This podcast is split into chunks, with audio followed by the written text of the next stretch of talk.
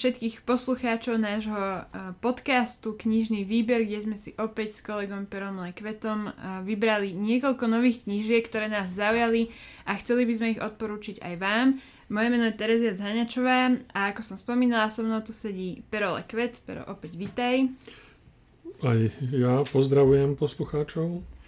Tak uh, na úvod by sme radi vybavili niekoľko takých informačných formálí, ktoré verím, že nebudú dlhé a tiež verím, že ich úplne nepreskočíte. Možno ste si všimli, že uh, v posledných asi dvoch reláciách t- tento náš podcast uh, prechádzal takým prerodom, takými zmenami, ktoré, ktoré sme mali pocit, že je potrebné urobiť. No prvou takou zmenou bolo, že náš podcast teraz nájdete na všetkých podcastových platformách pod menom Artforum. E, zdá sa nám to skrátka jednoduchšie pre ľudí, ktorí možno sa až tak neorientujú v Bratislave, nevedia, že Bratislavské Artforum sídli na Kozej 20 a tak by sme sa vlastne chceli približiť viacerým ľuďom. Takže to je prvá taká zmena. E, podcast sa teda volá Artforum.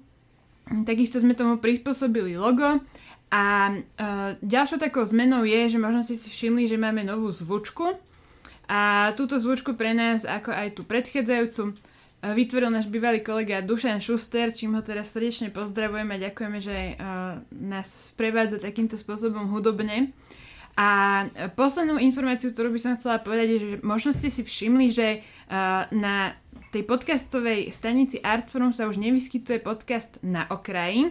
Tak nemusíte zúfať, ak ste boli fanúšikmi tohto podcastu, pretože táto relácia sa osamostatnila, nájdete ju vlastne na všetkých ostatných podcastových platformách pod tým názvom Na okraji, takže teraz máte vlastne dve príjemné možnosti a príjemné stanice, ktoré môžete počúvať, takže veríme, že takéto krátke informačné okienko nám teda odpustite a toto zdržanie uh, snať prinesie väčšiu informovanosť našim poslucháčom. Dobre, a vlastne sme ešte nespomenuli najväčšiu zmenu tohto podcastu a to je teda tá, že uh, kolegu Juraja Kovačíka, ktorý teda ostáva v podkerej, podcaste na okraji vystredal uh, kolega, knihkupec a spisovateľ Perole Kvet, ktorý tu teda sedí so mnou už po tretí krát. Tak Pero, povedz mi iba v skratke, aby si sa predstavil trochu našim poslucháčom. Z môjho hlasu asi je počuť, že ja som v Artfore nie až tak dlho a že v knihkúpeckej branži sa nemôžem vyskytovať uh, tak dlho ako ty. To by skrátka nevychádzalo, hoci som tu už 4 roky, ale myslím, že s tvojimi skúsenostiami sa to teda nedá porovnávať, tak povedz nám iba v skratke, uh, kto si? No tak moja knihkupecká kariéra sa začala v roku 2006, kedy som nastúpil do pobočky Artfora v Trnave, ktorá sa otvorila v roku 2005. Ja som tam teda nebol úplne od začiatku, nastúpil som až po prvom roku, pretože som bol vtedy ešte pracovne viazaný v inej firme. No, v podstate som e, zotrval e, v tej pobočke v Trnave po celý čas, po ktorý fungovala, bola otvorená, čo bolo do roku 2011, pokiaľ ma pamäť neklame. No potom e, sa tá pobočka zatvorila a ja som sa ešte s, s jednou jak by som to nazval, mm, investorkou, mm-hmm. to je taký vhodný výraz, mm-hmm. investorkou, tak sme založili tak akože nezávislé knihkupectvo, a v ktorom sme, teda, ktoré som ja viac menej uh, riadil uh, nejakých 8 rokov. Uh, bol som teda jediným knihkupcom v tom knihkupectve, takže som musel robiť všetky možné činnosti, týkajúce sa chodu toho knihkupectva. No a potom sa stala taká vec, že e, do Trnavy prišiel Martinus, ktorý otvoril svoju pobočku v City Arene. No a to bol taký koniec e, nášho fungovania ako nezávislého knihkupectva v Trnave. No a keďže som teda ukončil pôsobenie v Trnave, a medzi tým som zistil, že Artforum v Bratislave na Kozej hľadá nového človeka, tak uh, som sa zúčastnil uh, toho konkurzu. Príjmacieho, no a bol som teda vybratý, zrejme aj vďaka mojim skúsenostiam a dlhoročnom pôsobení v pobočke v. No a tu som vlastne odtedy už fungujem teda v knihkupectve na Kozeji. Tak ja mám ešte na teba také dve rýchle otázky, aj keď ne, dúfam, že budú rýchle, lebo nechcem to už dlhšie naťahovať, ale zaujímavé ma dve veci. Čo ťa najviac baví uh, na tej profesii knihkupca a uh, keby si ešte povedal nejakú skratke aj niečo zo, zo svojej spisovateľskej kariéry. Ale tak hm, spisovateľská kariéra je pomerne dlhá. Ja som začal písať ešte niekedy v 17 alebo 18 ale teda zo začiatku som teda nepublikoval, teda to bolo takéto písanie sám pre seba, alebo respektíve do stredoškolských časopisov a tak ďalej.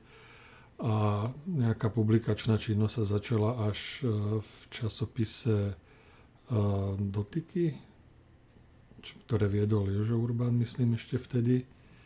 Tak tam som, myslím, že uverejňoval svoje prvé veci a potom to už tak išlo nejak postupne až tým prvým knihám. Ale teda je toho hodne, nechcem sa teraz tým zapodievať, čo všetko som napísal a publikoval, takže to si ľahko ľudia môžu dohľadať, dohľadať e, na internete.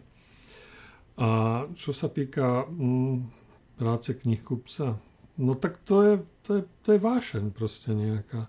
To je taký, mm, ako, ja by som to až povyšil na, na takú na také poslanie, na taký až, až, až priamo, e, e, nebojím sa to nazvať aj, že zmysel života v pracovnej oblasti, hej, že, že m, pracovať s knihami je proste úžasné.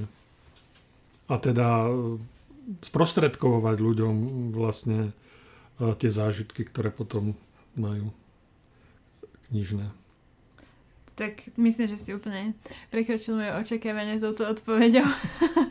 no, uh, možno, že ešte niekedy sa dostaneme k diskusii uh, o tom, koho čo baví čítať a čo sú, kto sú naši obľúbení autoria, ktoré sú naše obľúbené knihy. Dáme možno iba taký malý teaser uh, pre všetkých poslucháčov, ktorí keď sa zastavia v Artforách a ďalších dobrých knihkupectvách niekedy od 18.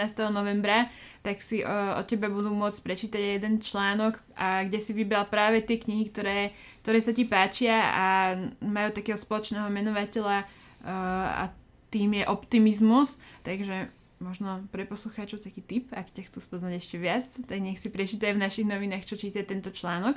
Ale už nebudeme ďalej uh, zdržovať týmito informáciami, aj keď pre mňa to bolo veľmi milé si to vypočuť. Skús nám rovno povedať, uh, ktorú knihu si si uh, vybral dnes, že predstavíš ako prvú.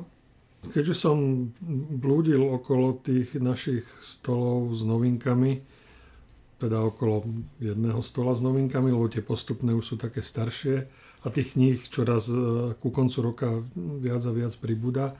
Ale tak nakoniec som sa rozhodol pre knihu z vydavateľstva Slovart. Tá kniha má názov Kolibrík a jej autorom je Sandro Veronesi, o ktorom som sa dočítal, že sa teda narodil v roku 1959. Je to teda talianský spisovateľ a eseista, ktorý pôvodne vyštudoval architektúru na univerzite vo Florencii. No a potom zakrátko debutoval básnickou zbierkou.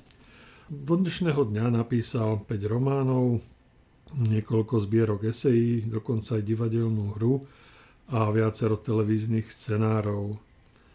Za svoj román Kolibrík dostal prestížnu taliansku cenu Strega.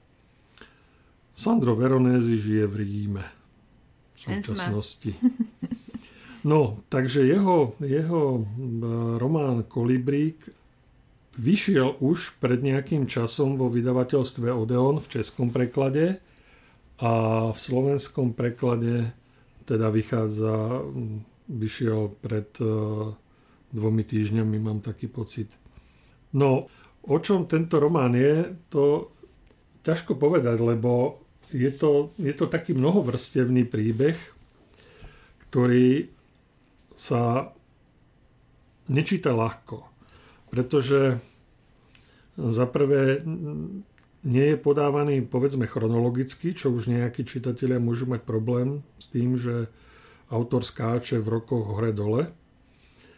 Ale navyše vytvoril, teda on mal určitý zámer, s ktorým vytvoril takú mozaiku, zostavenú z takých časovo a žánrovo heterogénnych fragmentov. Hej. A súčasťou jeho rozprávania sú e, listy, e-maily, SMS-ky, prepisy telefónnych hovorov alebo dokonca e, tým hlavným hrdinom vytvorené nejaké zoznamy. Čiže je to taká, taká pestrá mozaika rôznych takých akože, štýlov, dalo by sa povedať. No a teda hlavným hrdinom toho románu Kolibrík e, je očný lekár Mark Carrero, ktorého mm, život je naplnený mm, takými ustavičnými odkladmi, váhaniami, e, je poznačený osudnými náhodami a rôznymi zhodami okolností a teda je to, takto by som to povedal, že prečo sa vlastne volá ten uh, román Kolibrík, tak uh, je to preto, že on ako chlapec bol vzrastom uh, veľmi malý a myslím, že matka mu dala takú prezivku, že kolibrík, ale zároveň sa o kolibríkoch vie, že sú to také teda maličké vtáky, ktoré dokážu lietať aj dozadu, aj, aj do boku, aj do strán, aj, teda, aj sa vedia e, dlho vznášať teda na jednom mieste. No a vlastne to platí aj teda o tom protagonistovi toho románu Kolibrík, ktorý dokáže zotrvávať ako keby na jednom mieste a je teda e, verný a oddaný. A táto jeho vlastnosť môže byť považovaná aj za prednosť, ale zároveň aj za slabinu. Dá sa povedať, že všetko okolo hlavného hrdinu sa ako keby pohybuje, ale on je ten, ktorý zostáva ten statický. Ale zase je to otázka toho, že, že e, zvonku je ako keby statický, ale vo vnútri je jeho život mm, dynamický, plný vnútorných pohybov a pnutí. No a treba povedať, že e, Veronesi ako autor sa prostredníctvom toho svojho hrdinu prezentuje ako veľmi e, brilantný pozorovateľ, ktorého postrehy o svete sú okúzľujúce svojou priamočiarosťou a premenlivosťou. Odražajú sa v nich e, pravdy o partnerstve, o láske, o rodičovstve. I to sú také témy toho románu. Takže je to príbeh, ktorý sa určite nebude čítať ľahko, ale keď e, človek bude mať takú tú trpezlivosť na čítanie tohto príbehu, tak myslím si, že mm, bude za to odmenený pekným čitateľským zážitkom. A máš aj nejaký nápad, komu by si túto knihu odporučil? Napríklad, ak čítal, neviem, knihu X, tak sa mu bude páčiť aj kolibrík? Tak ja myslím si, že, že tá kniha je určená hlavne tak, takému intelektuálskejšiemu publiku ktoré dokáže oceniť e, určité nuancy, ktoré v tom románe e, sa to len hmíri. Dobre, myslím, že to je zaujímavý uh, typ a asi v tej, z tej talianskej literatúry sme zvyknutí možno viac na, tú, na tie tituly vydavateľstva inak, ktoré no, keď to tak mám zaškatulkovať, tak skôr, skôr také ženské romány by som povedala a asi je celkom fajn, že z toho bohatstva talianskej literatúry súčasnej, ktorú, ktorá teda je, uh, vybralo vydavateľstvo Slovar titul, ktorý asi úplne nespadá do tejto kategórie. Mm, tak čo sa týka tých talianských autorov, tak uh, pred týmto uh, Veronesim uh, Paolo Konetti ma napadá, mm-hmm. hej, že od neho som čítal myslím asi dve knihy o 8 hôr, alebo jak sa to volalo? No, no 8 hôr. 8 hôr bola, bol taký príbeh, ktorý celkom sa mi páčil. Mm-hmm. A ja som väčšinou som čítal uh, takých starších talianských autorov, mm-hmm. ako bol napríklad Dino Buzati alebo Cesare Zavatini, ktorý bol aj scenaristom uh, neorealistických filmov, že sú to autory, ktorí sú už možno zabudnutí. Mm-hmm, máš, mm. akože asi áno, lebo popravde ani mi tie mená veľa, veľa nehovoria. Uh, ale tak teraz zaujímavé typy si ponúkol, zase aj mimo, mimo toho kolibríka. Myslím si, že Taliansko má veľmi, veľmi bohatú tú literárnu tvorbu, je fajn, že sa k nám dostávajú ďalšie veci. No, pamätám si, že sme ešte mali doma dosť veľa kníh od Alberta Moráviu. Mm-hmm, Moja mama veľmi rada čítala. Hej, tiež taká Hej. klasika. To, um, niekedy mám pocit, že majú ľudia v hlave takú bariéru, že keď som sa o niekom učil na strednej škole, tak uh, to už je príliš staré na to, aby som to čítal. A presne ten Alberto Moravia asi spada do tejto kategórie. A, ale neviem, neviem, to je Možno je to iba v mojej hlave. Môžeme sa asi posunúť ďalej. Ona, táto kniha, o ktorej budem hovoriť, možno tak celkom nepatrí do beletrie, ale predsa len sme ju tam nejako, nejako zaradili. Je to kniha Georgia Orwella Tak to vidím ja. Táto kniha má uh, vyše 500 strán a sú naplnené Orwellovými publicistickými textami.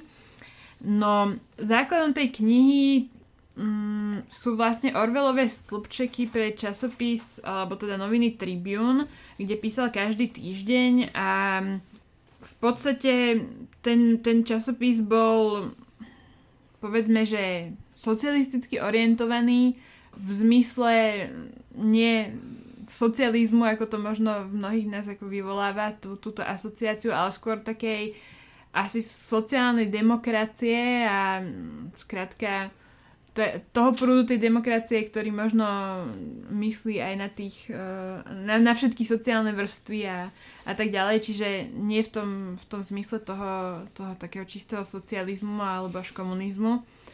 No a tam teda on zrejme s nimi názorovo celkom dosť súznel, lebo je to o ňom celku známe, že on teda mal takéto názory.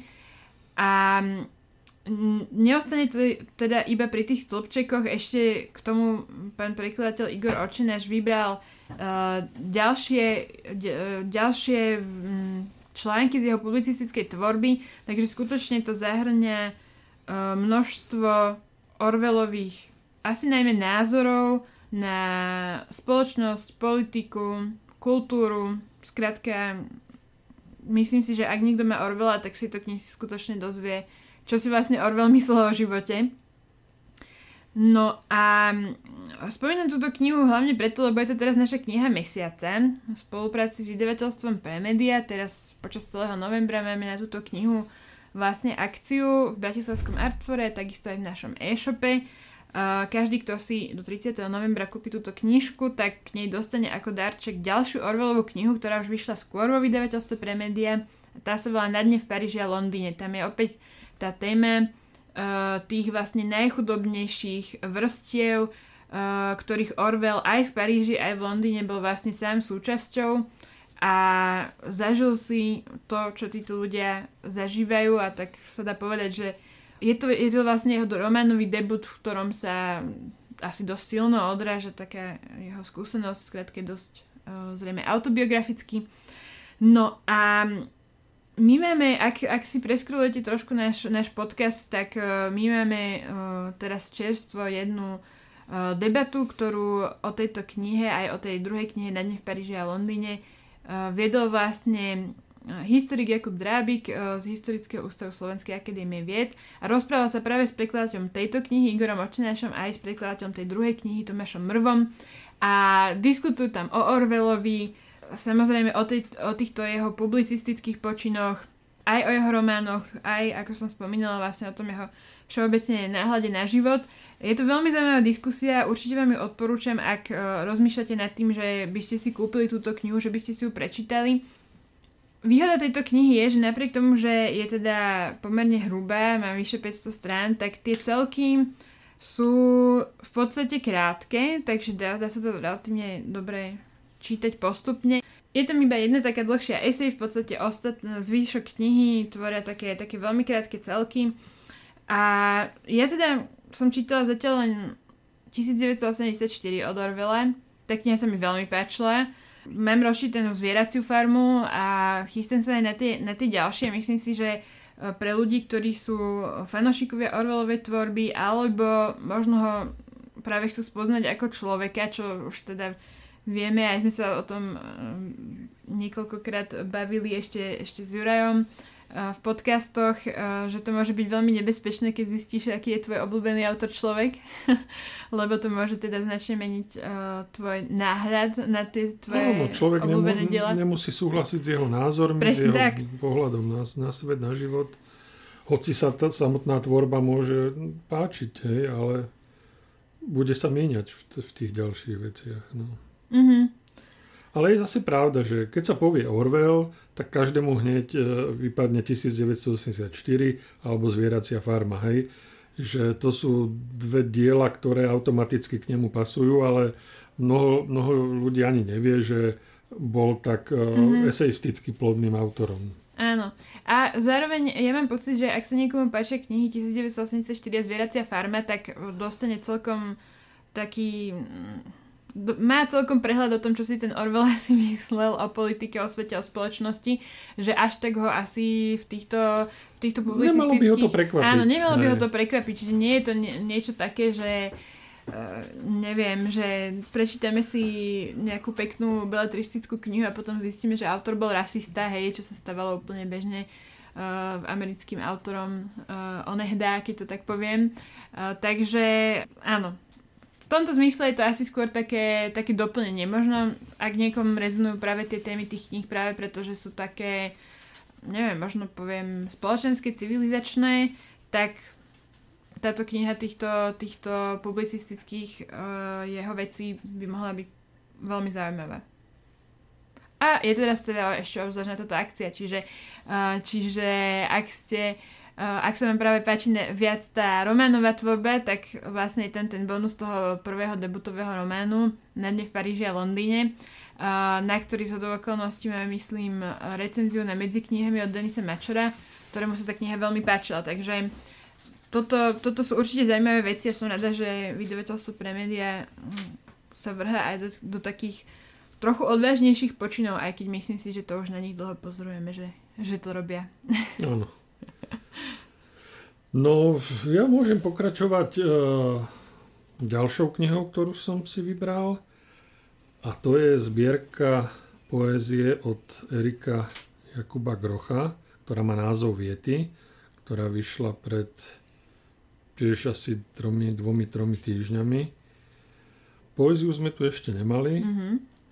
Uh, o poézii sa rozpráva ťažko v podstate. Je iné rozprávať o románoch, o, o poviedkach a je iné rozprávať o poézii. Hlavne, keď je to poézia náročná, keď je to poézia abstraktná, filozofická, meditatívna. Erik, Erik je známy autor, ktorý už vydal pomerne dosť básnických zbierok. Vydal aj niekoľko knih pre deti. No táto aktuálna zbierka pozostáva zo štyroch častí.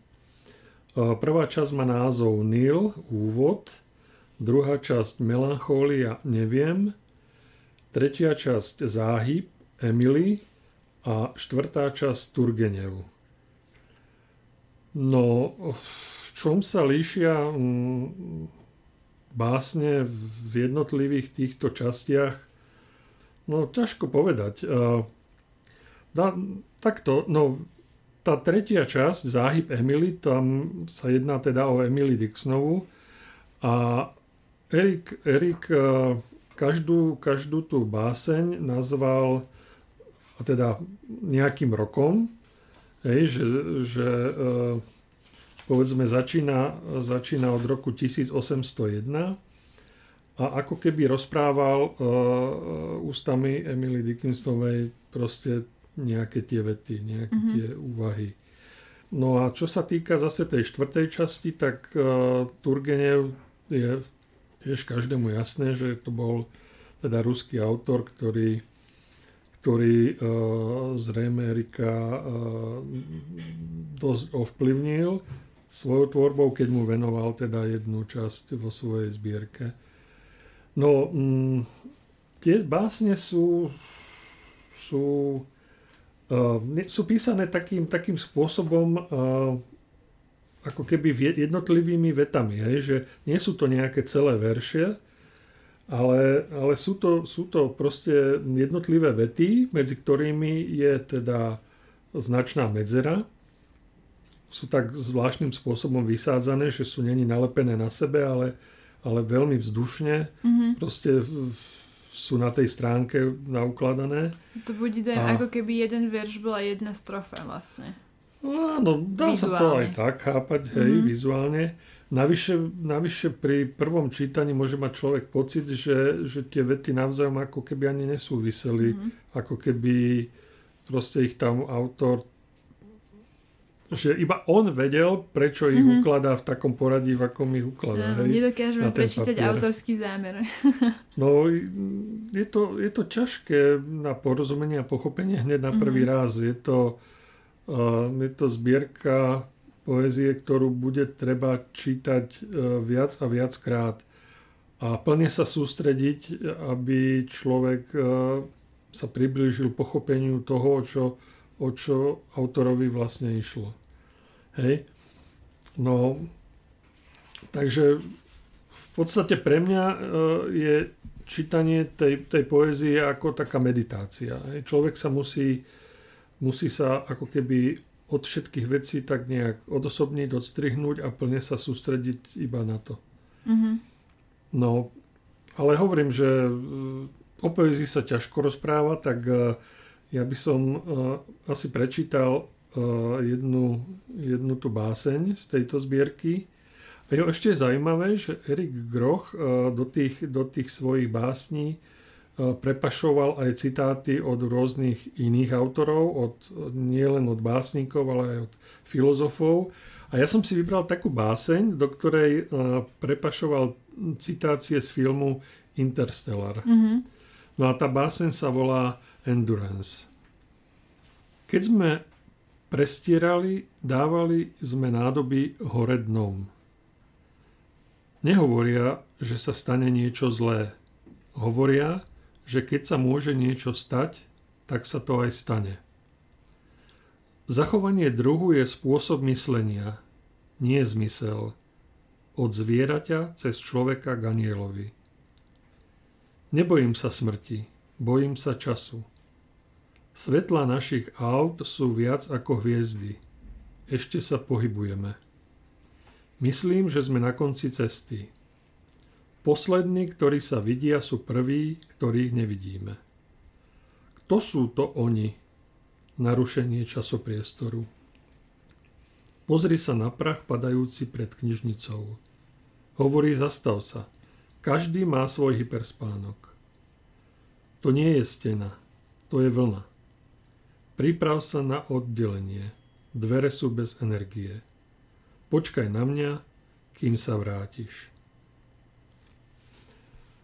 Tak e, už z tejto ukážky je asi zrejme, mm-hmm. že ako, ako vyzerá, vyzerajú tie básne v novej grochovej zbierke viety. Mm-hmm. Tak ja by som asi aj touto ukážkou Áno. ukončil ďalšiu debatu.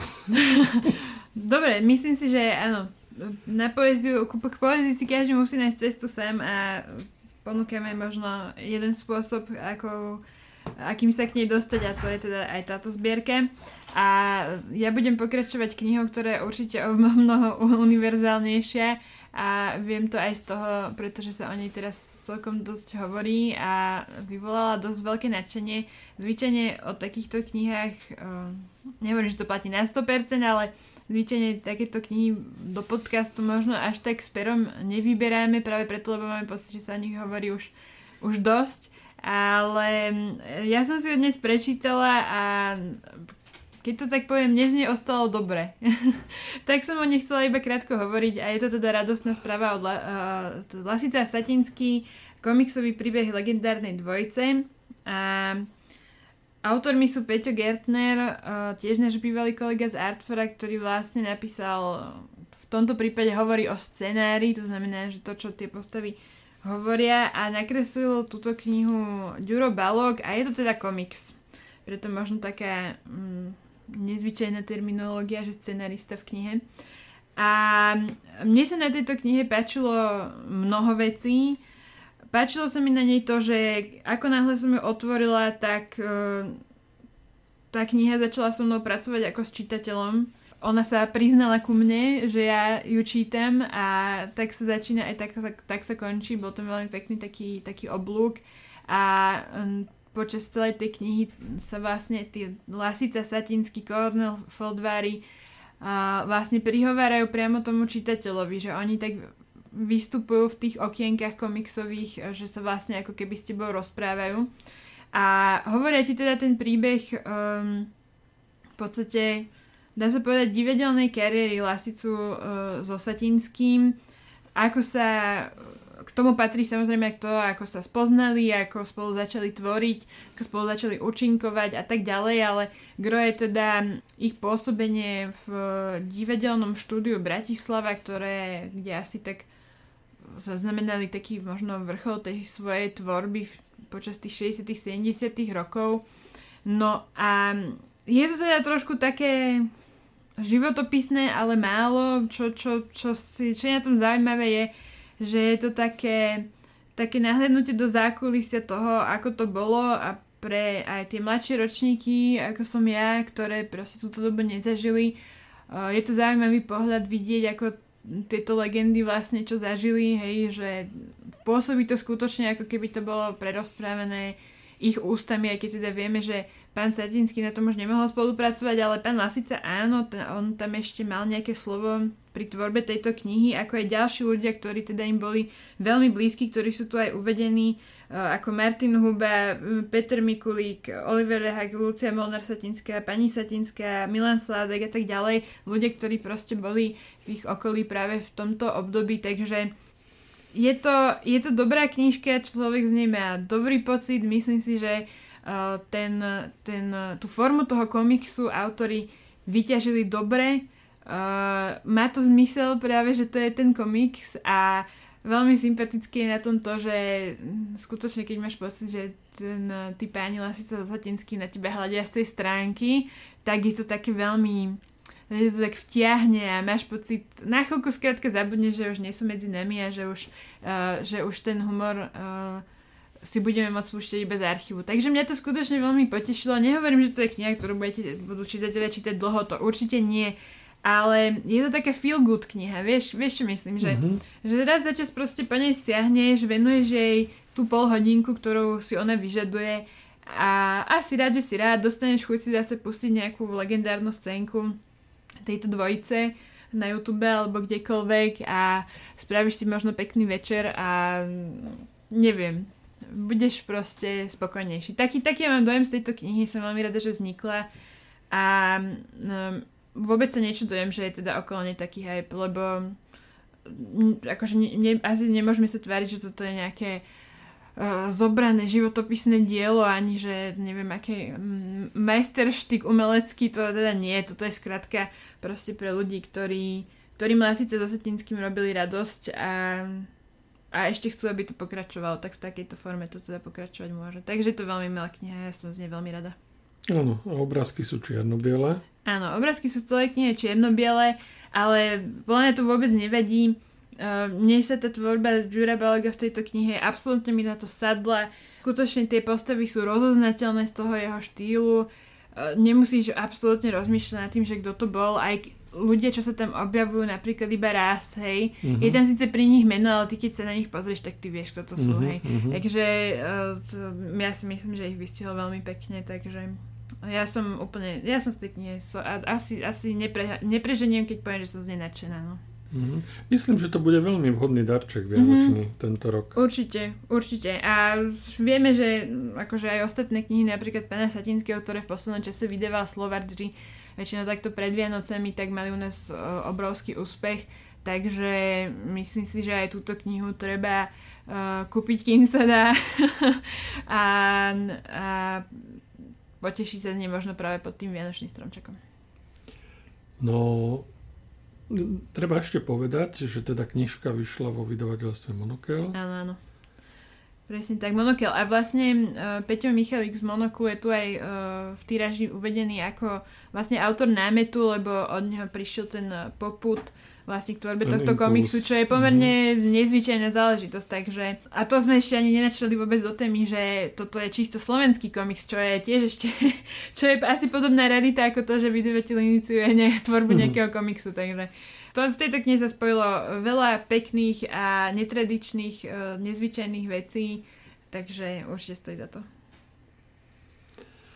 No, ja mám rozčítaných teraz viacero kníh a napríklad od Sorrentina, Tony Pagodu a jeho mm-hmm. přátelé, ale keďže som to ešte nedočítal, tak uh, ešte nemám chuť o tom rozprávať. Možno na budúce. Ale, ale stala sa mi taká vec, že keď som išiel m, pred uh, dvoma dňami uh, domov do Trnavy vlakom, tak sme zrazu zostali stáť uh, v Šenkviciach Najprv si nikto nevedel prečo, potom, potom sprievodkynia povedala, že pri cíferi proste zrazil vlak človeka. Mm-hmm. Takže hodinu alebo hodinu, vyše hodiny sme stáli, kým sa veci dali do poriadku, aby vlak mohol... A za tú hodinu, čo som sedel v tom vlaku, tak som mal so sebou knihu od Eduarda Luisa Kto zabil mého otce. Mm-hmm. No tak ja som za tú dobu, keďže tá kniha má len nejakých 70 strán, presne 73, uh-huh. tak za tú hodinku som ju v tom vlaku prečítal. No, Eduarda Luisa môžu čitateľa poznať z jeho, uh, hlavne z jeho debutového románu uh, Skoncovať s Edim, alebo teda, ktorý vyšiel aj v Slovenčine pod názvom Koniec Edyho. Uh-huh.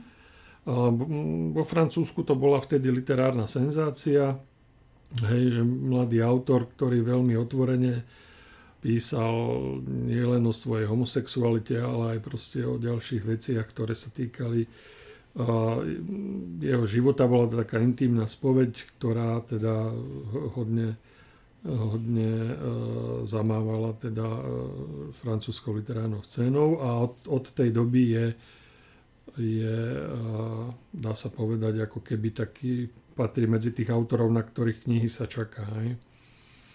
No, táto jeho tretia kniha, Kto zabil mého oce, no, ono je to taká, uh, taký text, ktorý je teda rozdelený na tri časti a vlastne on a, ako uh, syn sa uh, nejakým spôsobom vyrovnáva so, svojím, so vzťahom so svojím otcom, alebo dalo by sa povedať v tej knihe priamo, hej, že, že jedna časť knihy ako keby obsahovala také spomienky na rôzne prežité e, e, chvíle s tým otcom, kedy e, nie vždy sa choval k nemu prívetivo. Samozrejme tam bol ten problém, že otec sa nevedel vyrovnať s tou jeho orientáciou, bol s tým problém. Častokrát mali medzi sebou konflikty, hádky, proste bolo to medzi nimi tak na nože, jak sa hovorí, ale napriek všetkému e, on v tej knihe nespomína na svojho otca s nejakou nenávisťou, ale teda sú tam aj pasáže, kedy celkom s takým porozumením a s takou nehou proste vníma tú jeho úlohu v jeho živote. No, je tam potom taká vec, ktorá súvisí s tým, že jeho otec mal potom, utrpel úraz vo fabrike, ktorej pracoval a ten ho na dlhé, vlastne ho zbavil takých tých normálnych životných funkcií, hej, že myslím, že, že mu to dochrámalo úplne chrbticu, ma nemohol chodiť a, a nie to ešte pracovať. nejak normálne, že mm. pracovať, hej, a on sám sa s tým nevedel nejak vyrovnať. No a, a, a prečo sa tá kniha volá, že kto zabil mého oce, tak to je, to je vlastne kvôli tomu, že uh, ten syn potom spomína vlastne rôzne reštrikcie, ktoré vláda voči e, nepracujúcim ľuďom, povedzme, čo sa týka rôznych príspevkov sociálnej politiky a tak ďalej, ktoré uplatňovala a on e, obvinuje vlastne od, e, od Žaka Širaka a cez Sarkozyho až mm-hmm. po súčasného Macrona. Macrona, no. Hej, všetkých vlastne obvinuje, že e, vlastne môžu za to, že jeho otec zomiera. Mm-hmm. A, e, ako niekedy bývajú na zadných stranách e, kníh uvedené také anotácie, hej, že veľakrát sú to anotácie, ktoré sú od veci, ale práve, že v tejto knihe je taká anotácia, ktorú by som ktorú by som chcel prečítať, pretože vlastne veľmi výstižne uh, hovorí o tejto knihe. Takže uh, literární spovieď, ktorá je stručnou, ale šíravou obžalobou francúzského třídního systému a zároveň nežným milostným dopisem, autor se po mnoha letech vrací na sever Francie do průmyslového městečka, které popsal v knize Skoncovat z Edinburgh aby navštívil svého umírajícího otce. Tomu je sotva 50 let, ale po pracovnej nehode, ktorá mu rozdrtila páteř i ducha, se ze zatvrdzelého hrubiána promenil v opilého tlousnúciho invalidu, ktorý sotva chodí a dýcha a není schopen postarať sa o svoju rodinu. Louis znovu skúma jej komplikovaný vztah, poranený hanbou a opovržením, ktoré vúči nemu otec cítil kvôli jeho homosexualite, spomína na útržky ich rozhovoru a hádek, ale i na nežné momenty. Nakonec dochádzi k tvrdé obžalobie francúzske vlády a bezohledného kapitalizmu, ktorý odsúdil k predčasnej smrti. To je fakt výstižné, čo sa dá o tejto knihe mm-hmm. povedať. Jako ten, ten zážitok čitateľský je krátky, ale veľmi intenzívny. Mm-hmm. Dobre, super, to znie, to znie dobre. A môžu si to prečítať aj ľudia, ktorí nečítali tie predchádzajúce dve knihy podľa teba? Môžu si to prečítať. To práve, že keď ich nečítali a prečítajú si toto, tak vlastne dostanú ten impuls, ktorý mm-hmm. im e, ako keby ich nasmeruje k tomu, Jasne. aby si prečítali aj tie predchádzajúce. Super. Dobre, ja o ďalšej knihe asi, asi len krátko, pretože opäť sa odkážem na podcast, ale tentokrát nie náš, ale na podcast Dejny Jara Valenta, kde je rozhovor uh, s Jakubom Drábikom, ktorého som tiež už dnes spomínala, tak dneska nejaký taký obľúbený. A bavia sa tam o knižke Hitler a konšpirácie. No a túto som, knihu som vybrala preto, lebo mám pocit, že tá téma fašizmu, nielen toho na Slovensku, ale toho európskeho, že stále pomerne dosť rezonuje a že dosť veľa ľudí, zákazníkov, čitateľov sa e, stále touto témou zaoberajú, chcú ju viac, viac pochopiť, chcú e, sa možno byť viacej, viacej informovaní. No a toto je teda zaujímavá kniha pod titul Tretia ríše v zajati paranoidnej mysle. Autorom je Richard Evans, je to teda kniha, v ktorej jeden, údajne z jeden najvýznam, najvýznamnejších historikov uh, nielenže Británie, ale vraj súčasnosti uh, v podstate rozoberá na, nakoľko nielenže Hitler sám veril uh, niektorým konšpiráciám, o ktorých teda vieme preukazateľne, že to boli konšpirácie, ale aj nakoľko mu to vlastne pomohlo pri tom jeho vzostupe k moci a ako ich vlastne vedel využiť v tej keď to tak poviem, mm, politickej hre a k ovplyvňovaniu verejnosti vo svoj prospech. No, tento pán eh, Richard Evans sa zaoberá jeho hlavnou témou je teda história nemeckej 19. a 20. storočia, takže ozaj je to odborník na slovo vzatý a v tejto knihe rozoberá niekoľko tém, ktoré vlastne, alebo niekoľko konkrétnych príkladov tých konšpirácií, ktorými vlastne Eh, Hitler aj celá tá jeho retorika eh, boli ovplyvnené. Možno z takých najmejších, hej. Uh, tuto na zadnej strane utekol Hitler z bunkra, hej, čím sa myslí tam, akože, či je vlastne Hitler mŕtvý. a potom možno tam bola vlastne tá súvislosť, prečo vlastne nacisti tak veľmi nenávideli Židov, prečo vlastne ich považovali za tých, ktorých, e, ktorí vlastne zradil nemecký národ počas prvej svetovej vojny, kvôli ktorým vlastne prehrali a na základe toho vznikla celá tá nenavistná retorika voči nim a tak ďalej.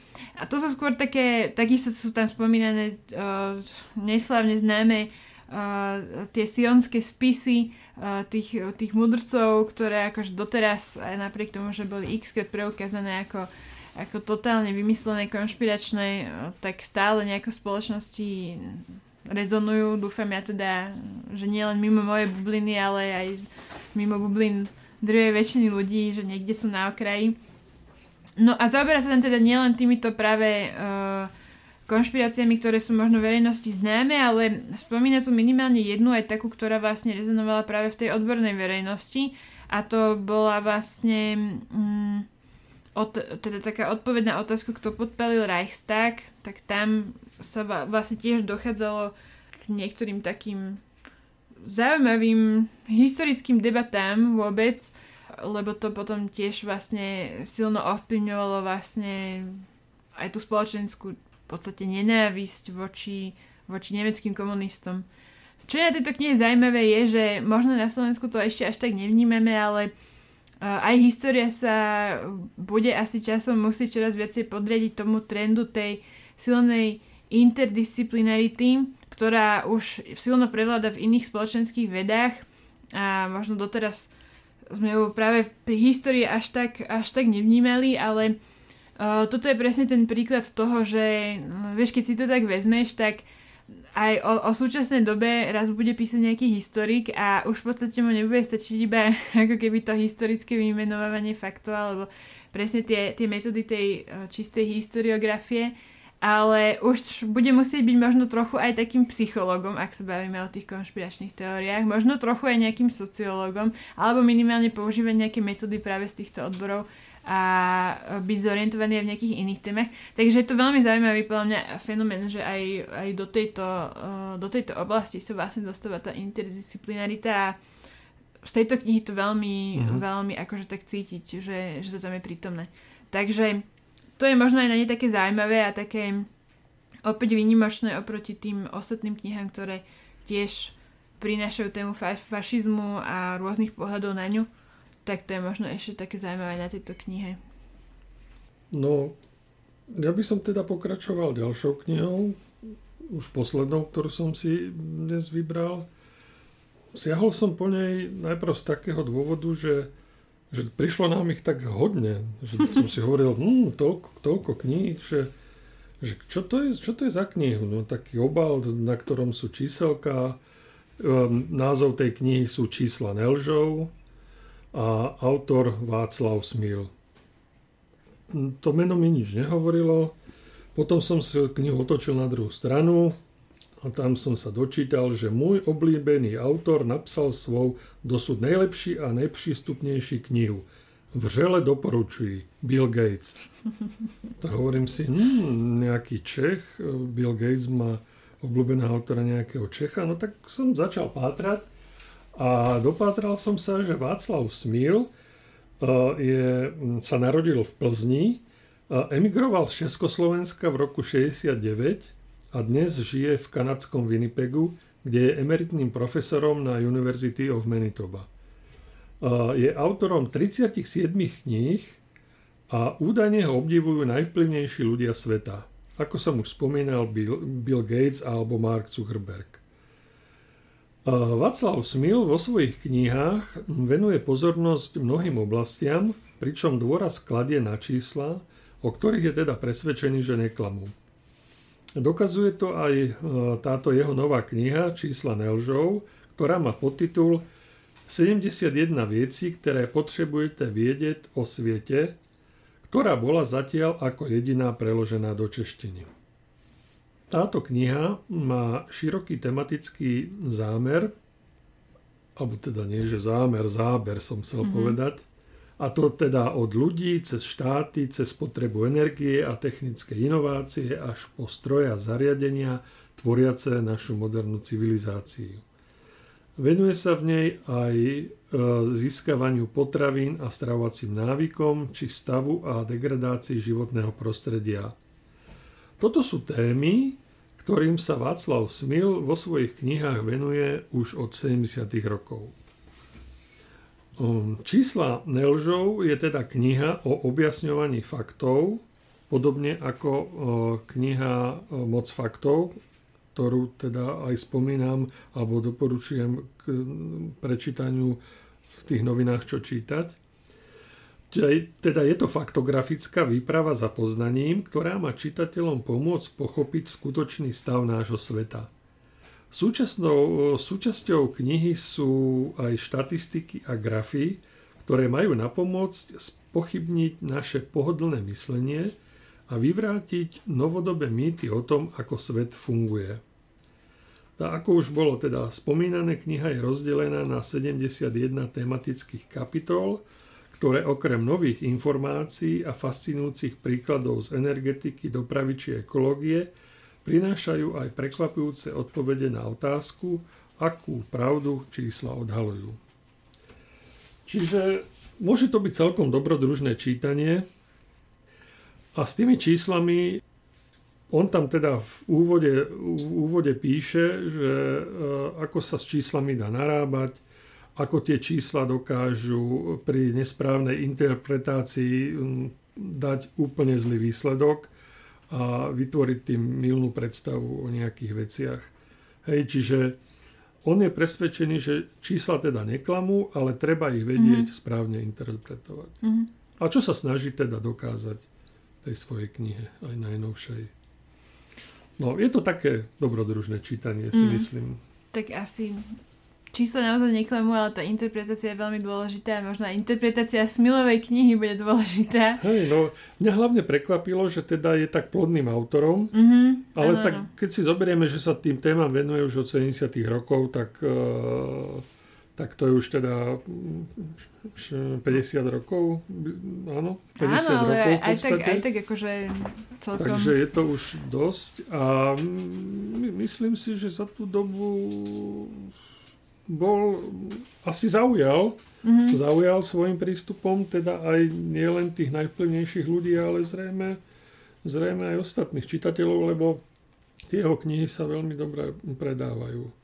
A to, že teda až teraz, až teraz vlastne vychádza prvý preklad do češtiny, tak to som celkom prekvapený, že si nikto nevšimol svojho mm-hmm. rodáka už, už ako keby skôr, skôr. Mm-hmm. a že, že skôr už nesiahli po jeho knihách. Mm. No ja túto knihu okrem toho, že môžeme teda sama o sebe zaujímavý obsah, tak sa dá pozrieť aj tak, že vlastne uh, je to niečo, čo si evidentne teda čítajú tí najbohatší ľudia na planete a ak ju teda odporúčajú a chvália, tak ich to zrejme ovplyvňuje. Čiže možno môžeme sa na to dívať aj tak, že zistíme, že čo vlastne ovplyvňuje tých najbohatších, hej, že koho oni počúvajú, na koho oni reflektujú a s kým chcú byť spájani, pretože napríklad som videla na stránke uh, uh, toho pána Václava Smila, on má myslím osobnú svoju stránku, tak tam má dokonca video Bill Gates, ktorý o tej knihe rozpráva a ju odporúča, čiže uh-huh, evidentne. Uh, je rád, že je s ním nejakým spôsobom spájaný a, a teda nevedí mu to, takže to je možno taký iný zase spoločenský pohľad na túto knihu, hej, že toto čítajú tí ľudia, ktorí konečnú dôsledku ovplyvňuje mnoho aspektov našho života. No a ešte treba podotknúť, že podobný typ kníh je v poslednej dobe, v poslednej dobe dosť populárny. Mm-hmm. Hej, že ktoré, knihy, ktoré nejakým spôsobom sa snažia podať takú tú správu o stave súčasného sveta, prípadne prognozovať nasledujúce roky na základe nejakých faktov, na základe nejakých mm-hmm. tých predpokladov. Ja som sa nemohla zbaviť toho dojmu, keď si hovoril o tej knihe, že mi to trochu pripomína knihu Nadácia. Tam je ten vlastne jedna z tých postov Harry Seldon, ktorý na základe matematických výpočtov predpovie, že vlastne svet, ako ho oni poznajú v tej knihe, čiže tam to nie je iba planeta Zem, ale skrátka vesmír, civilizácia celá proste skôr, skôr či neskôr zahynie, on tam teda aj predpoveda, že za ako dlho to teda má byť na základe tých svojich matematických výpočtov aj, aj vďaka tej matematike opisuje, že prečo sa to deje a akým spôsobom sa to bude diať. A nemohla som sa zbaviť toho dojmu, že ten pán Václav Smil je možno taký uh, pozemský Harry Seldon, ktorý, ktorý tiež uh, dal uh, verejnosti svoje, svoje čísla a robí tu nejaké predpovede. Asi nie až také ďaleko siahle ako ten Harry Seldon, lebo tam sme sa bavili, myslím, o desiatkách tisícov rokov, no, ale tak je to taká, ako hovorím, je to, je to nápad, je to len taká myšlienka, ktorá mi pri tom prišla. Čím samozrejme môžeme odkázať na celú sériu nadácia, ktorá ktorá sama o sebe je mm. veľmi zaujímavá. No ešte na záver by som chcel podotknúť, že čo ma najviac prekvapilo je šírka toho záberu, mm-hmm. ktorému sa on venuje tým jednotlivým odborom a odvetviam. Mm-hmm. To, je, to je dosť také, že on je taký polhistor v podstate. Áno. No, je to vždycky, vždycky si tak kladem otázku, či ten človek je potom taký naozaj taký znelý, alebo ale ne, ne, nebudem spochybňovať pána Smila, veď to je evidentne akademik, ktorý ktorý má o mnoho viac rokov ako ja a zrejme sa vyzná, vyzná do veci. Uh, podľa mňa to bude, áno, ako si ty hovoril, môže to byť uh, zaujímavé čítanie, ak sa uh, naši poslucháči našli práve, neviem, či to môžeme pomenovať, v tom žánri, presne tom takom faktografické opisy súčasnosti, minulosti a budúcnosti, tak, tak to bude pre nich zaujímavá kniha. Určite áno. Dobre, my sme sa už teda dohodli, že na budúce by sme uh, radi hovorili o novej knihe Milana Kunderu Nevedomosť.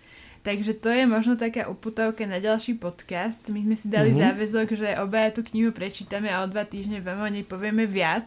Ona teda vyšla teraz nedávno, myslím 4. novembra.